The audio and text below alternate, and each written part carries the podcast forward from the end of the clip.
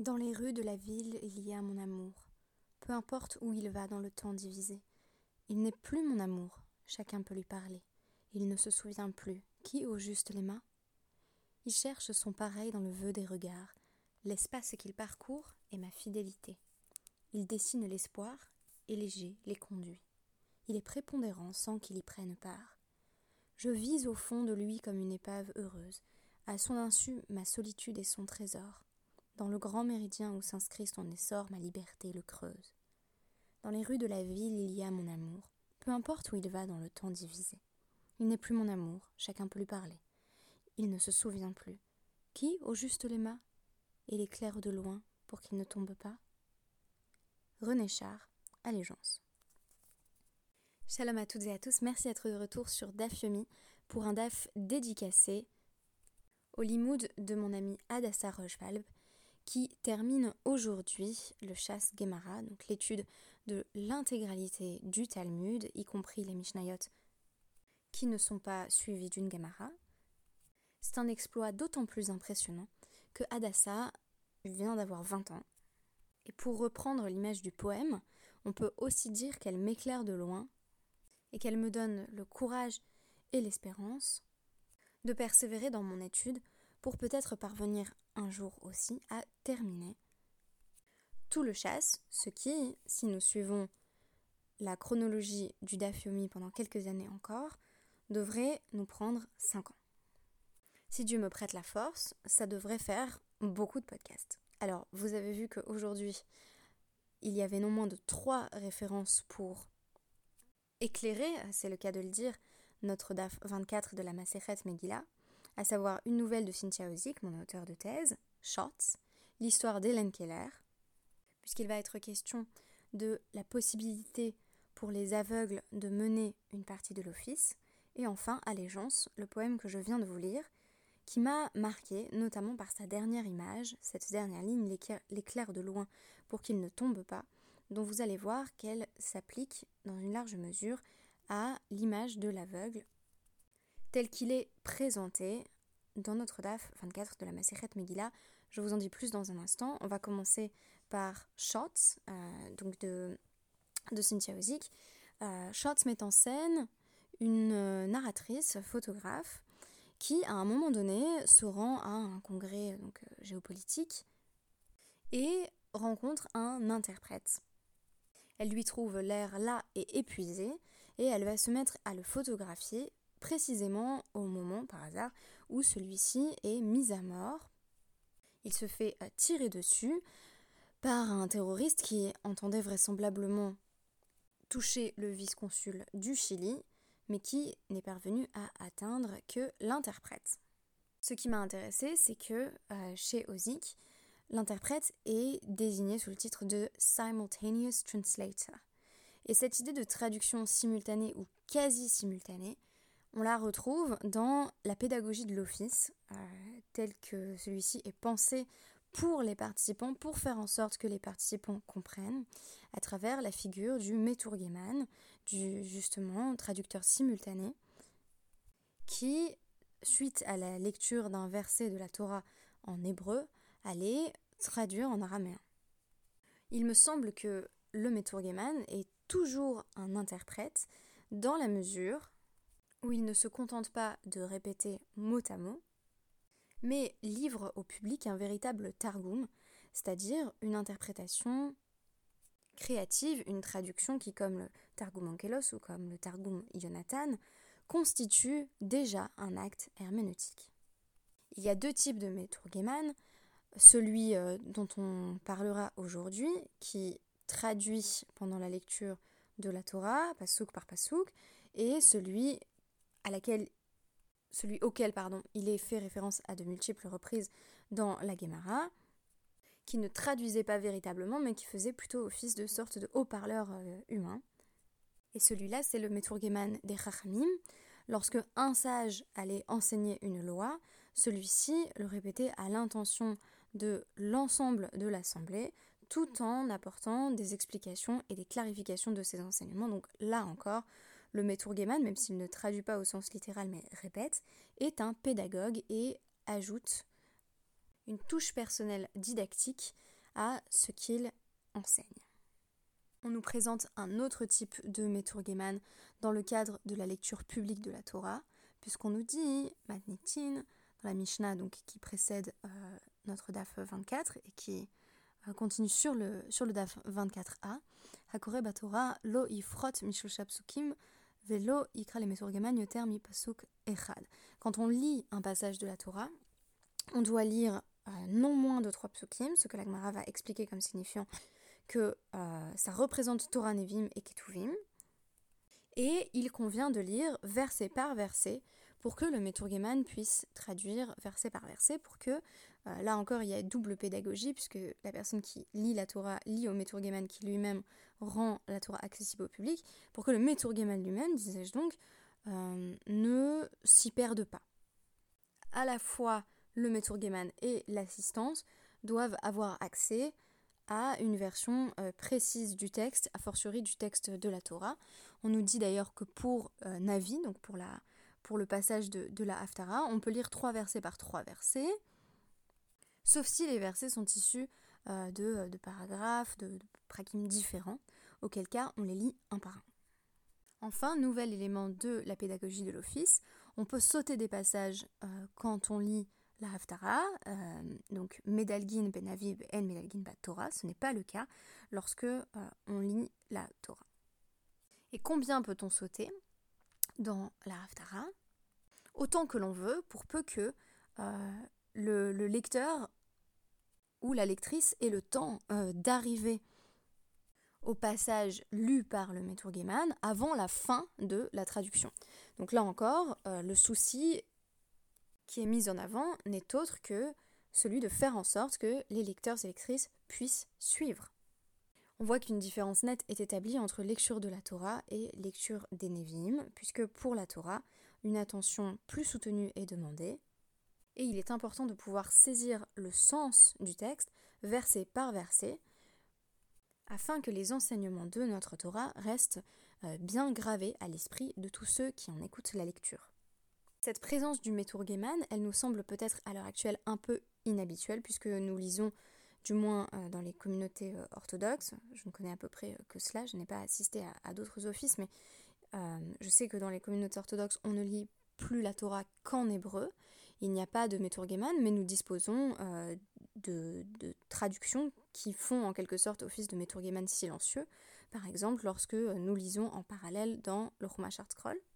Il faut savoir que dans certaines communautés, comme les communautés euh, yéménites, il y a toujours un Meturgeman alors la question, ça pourrait être dans quel langage faut-il traduire?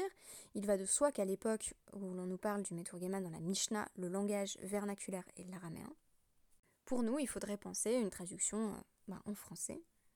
On se rend compte aussi à la lecture euh, de cette Mishnah et de la Gemara qui suit que euh, cela devait prendre bien plus longtemps de lire la Torah avec cette traduction quasi simultanée, verset par verset, qu'à l'heure actuelle. C'est pourquoi la Gemara va préciser que on avait tendance à lire une haftara assez brève, voire très brève, puisque à l'origine, il fallait que la haftara euh, comporte un minimum de, 21 euh, psukim, vraisemblablement pour euh, refléter les 7 aliotes de la Torah qui comptaient un minimum de 3 psukim chacun. Mais finalement, la haftara, ça faisait trop long et donc on a décidé que la haftara pouvait ne faire que 10 euh, psukim ou même moins. Et toutes ces considérations relèvent de ce qu'on peut appeler la pédagogie de l'office, c'est-à-dire comment faire en sorte que les participants, participantes retiennent l'essentiel.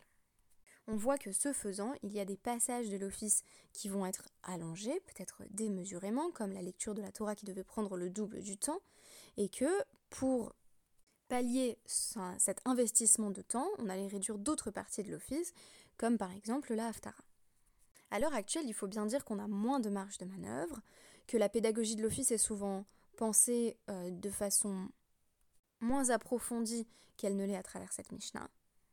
Nos haftarot et nos portions euh, de, lecture de, la Torah, nos parachiotes, sont déjà prédécoupés. On n'a pas vraiment la possibilité euh, de faire plus court ou plus long. On n'a plus cette coutume euh, de la traduction simultanée. En revanche, tout ce qui peut être fait pour faciliter l'accessibilité du texte devrait, me semble-t-il, être mis en pratique puisque cette Mishnah et la Gemara qui suit servent d'exemple de ce qui pouvait être fait pour rendre le texte accessible. La Gemara va d'ailleurs préciser par la suite que il arrivait en réalité qu'on lise deux portions différentes de la Torah, alors qu'on nous avait dit précisément qu'on ne pouvait pas sauter. C'est notamment le cas du Kohen Gadol à Kippour qui va lire deux sections différentes de la Torah. Et on nous dit c'est différent Beinyan Echad. Euh, quand il y a un seul sujet qui est abordé. Donc on ne peut pas sauter un passage de la Torah si euh, les deux passages vont porter sur des sujets différents. On pourrait sauter un passage de la Torah si on restait sur le même sujet, tandis que dans le Navi, donc dans la Haftara, on peut sauter même si euh, il s'agit finalement de deux différents inyanim, c'est-à-dire de deux sujets différents. Notion d'unité et de cohérence thématique, traduction simultanée, prise en compte du temps que le lecteur ou la lectrice va prendre à arriver à la bonne page, on voit bien que tout est fait pour que l'office soit accessible et compréhensible. Et je répète que c'est une considération que nous devrions toujours avoir à l'esprit lorsque nous organisons nos propres offices, quelque chose qui nous concerne au premier chef, mon mari et moi, puisque nous avons ce rêve, ce projet de créer une communauté inclusive, nous trouvons dans nos textes le souci de l'intelligibilité, la nécessité de mettre en place des offices pensés de façon didactique et pédagogique, même si nous ne mettons pas exactement en place les mêmes mécanismes ou les mêmes pratiques pour ce faire, il est essentiel d'avoir en tête la compréhension de chacun et chacune. Cela m'amène à ma deuxième partie du podcast, dans, euh, laquelle je souhaite parler de la possibilité d'une personne aveugle euh, de lire les brachot qui précèdent et suivent le schéma. Il a été posé euh, dans une Mishnah, toujours dans notre DAF, que euh, c'est possible de le faire. Il faudrait replacer cette question dans le cadre plus vaste du rapport de la Torah au handicap, à tout ce qui constitue une déviation euh, par rapport à, la norme physiologique. Il est notamment question des moumines dans la suite de notre DAF, c'est-à-dire des défauts physiques que les Kohanim peuvent présenter et qui les empêcheraient potentiellement de euh, faire la Pirkat Kohanim et donc de euh, lever leurs mains pour bénir l'assemblée. On nous dit donc au sujet de différentes formes de maladies de peau, euh, le Yissaed Kapav, le Kohen qui les présente, ne saurait élever les mains. On nous dit par exemple s'il a les mains tachetées, il ne peut pas faire la bénédiction, s'il a les mains couvertes de taches ou de pustules ou déformées, et ce sont des passages qui sont un petit peu difficiles à comprendre pour nous, puisqu'on a envie de dire, euh, le pauvre Cohen, il a, rien demandé. Pourquoi est-ce qu'on l'empêche de faire la bénédiction En raison d'un simple défaut physique ou d'une simple maladie? Un premier élément de réponse, c'est qu'en règle générale, si euh, une forme de, défaut physique est visible, euh, donc peut être perçue par les autres, c'est plus susceptible de disqualifier un Cohen. Et un second élément qui pour moi constitue vraiment la clé de réponse à tous ces passages euh, qui semblent écarter les personnes en situation de handicap de la participation à l'office, qui pour un Cohen se manifeste à travers la Birkat Kohanim, n'est autre que la notion de Dash B. Hiro, un Cohen qui est connu dans sa ville. En effet, on a un enseignement qui nous est rapporté au nom de Rav Una, au sujet de quelqu'un qui est euh, Zavlegan, donc qui a les yeux qui pleurent sans arrêt. Là encore une forme de, maladie. Et Ravuna nous dit à son sujet qu'il ne peut pas faire la euh, Pirkat Kohanim, et pourtant, nous dit-on, il y avait bien un Kohen dans le voisinage de Ravuna qui faisait cette bracha. Réponse euh, il était Dash Beiro. Il était connu dans sa ville, c'est-à-dire que c'était une figure familière. Les gens étaient habitués à lui. Et à plusieurs reprises, on va nous dire que, a priori, un Cohen qui manifesterait un tel ou tel euh, défaut physique ne pourrait pas faire la Birkat Kohanim, y compris euh, notamment un Cohen aveugle d'un œil. Mais en réalité, si ce Cohen est reconnu, si son handicap n'effraie pas les membres de la communauté, alors celui-ci pourrait bénir. On voit donc que euh, ce qui est déterminant, ce n'est pas tant la gravité de la maladie ou du handicap. En réalité, le handicap est ici présenté comme une question sociale, et ce sera aussi le cas à travers l'exemple de l'aveugle que je vais développer dans un instant, à savoir que ce qui détermine le fait que le Kohen ait le droit de faire la bénédiction des Kohanim ou non, c'est le regard que l'on porte sur lui.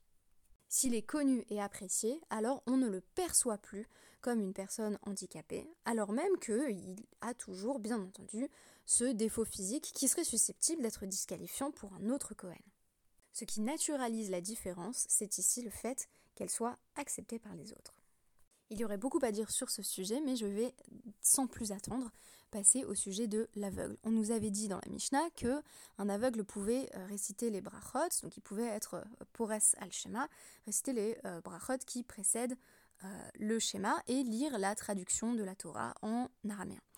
Et on nous dit que Rabbi Yehuda s'y oppose parce que ça n'aurait pas de sens que dans la bénédiction qui précède le schéma, un aveugle mentionne les, luminaires, bénisse la lune ou le soleil, puisque lui-même euh, n'a pas accès à leur lumière. Donc on ne peut pas faire de bénédiction sur quelque chose dont on ne profite pas. C'est comme si je faisais une bénédiction euh, euh, sur Periaet, sur le fruit de l'arbre, mais qu'ensuite je ne pouvais pas en consommer. On aurait affaire peut-être à une bracha levatala, une bracha qui serait faite en vain.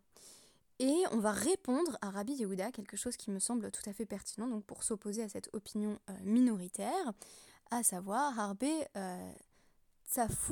l'idrosh velo ota me yamehem. Il y en a beaucoup qui font en gros de la Kabbalah, qui parlent du, euh, de la Merkava, du chariot divin, et pourtant ils ne l'ont pas vu.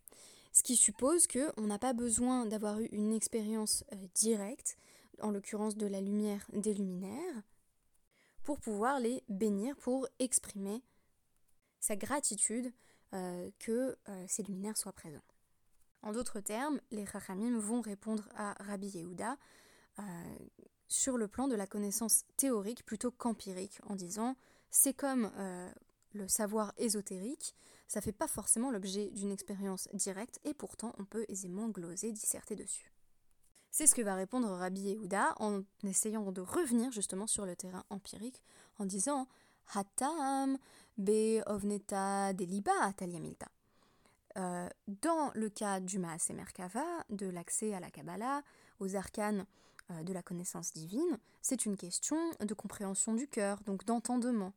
Euh, veha, kamekaven, veyada. Il n'y a qu'à se concentrer et connaître. Acha mishum hanahahu, Tandis que dans le cas de mon aveugle qui ne peut pas faire de bénédiction sur les luminaires, c'est une question de euh, bénéfice, de profit de Anaa, et il ne peut pas en profiter.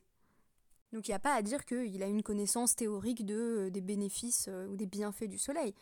il n'en profite tout simplement pas. Et les Chachamim vont répondre, un passage qui m'a marqué, hein, qui m'a vraiment fait penser à, ce texte d'allégeance que je vous ai lu au tout début, à savoir que c'est Rabbi Yossé qui s'efforce d'interpréter un verset euh, de euh, Dvarim 28-29, où il est dit euh, Ve haïta memashesh be tzoraim ka'asher yemashesh ha-iver ba afela. Et tu tâtonneras à midi comme l'aveugle tâtonne dans les Question posée par Rabbi sur l'interprétation de ce verset. Ben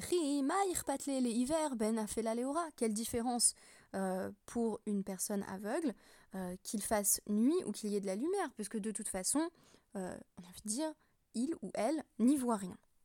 Rabbi Yossé dit qu'il a compris euh, ce pasouk le jour où justement une expérience lui a révélé le sens de l'obscurité et de la lumière pour l'aveugle. Par Machatz, nous dit-on Haïti Mehaler.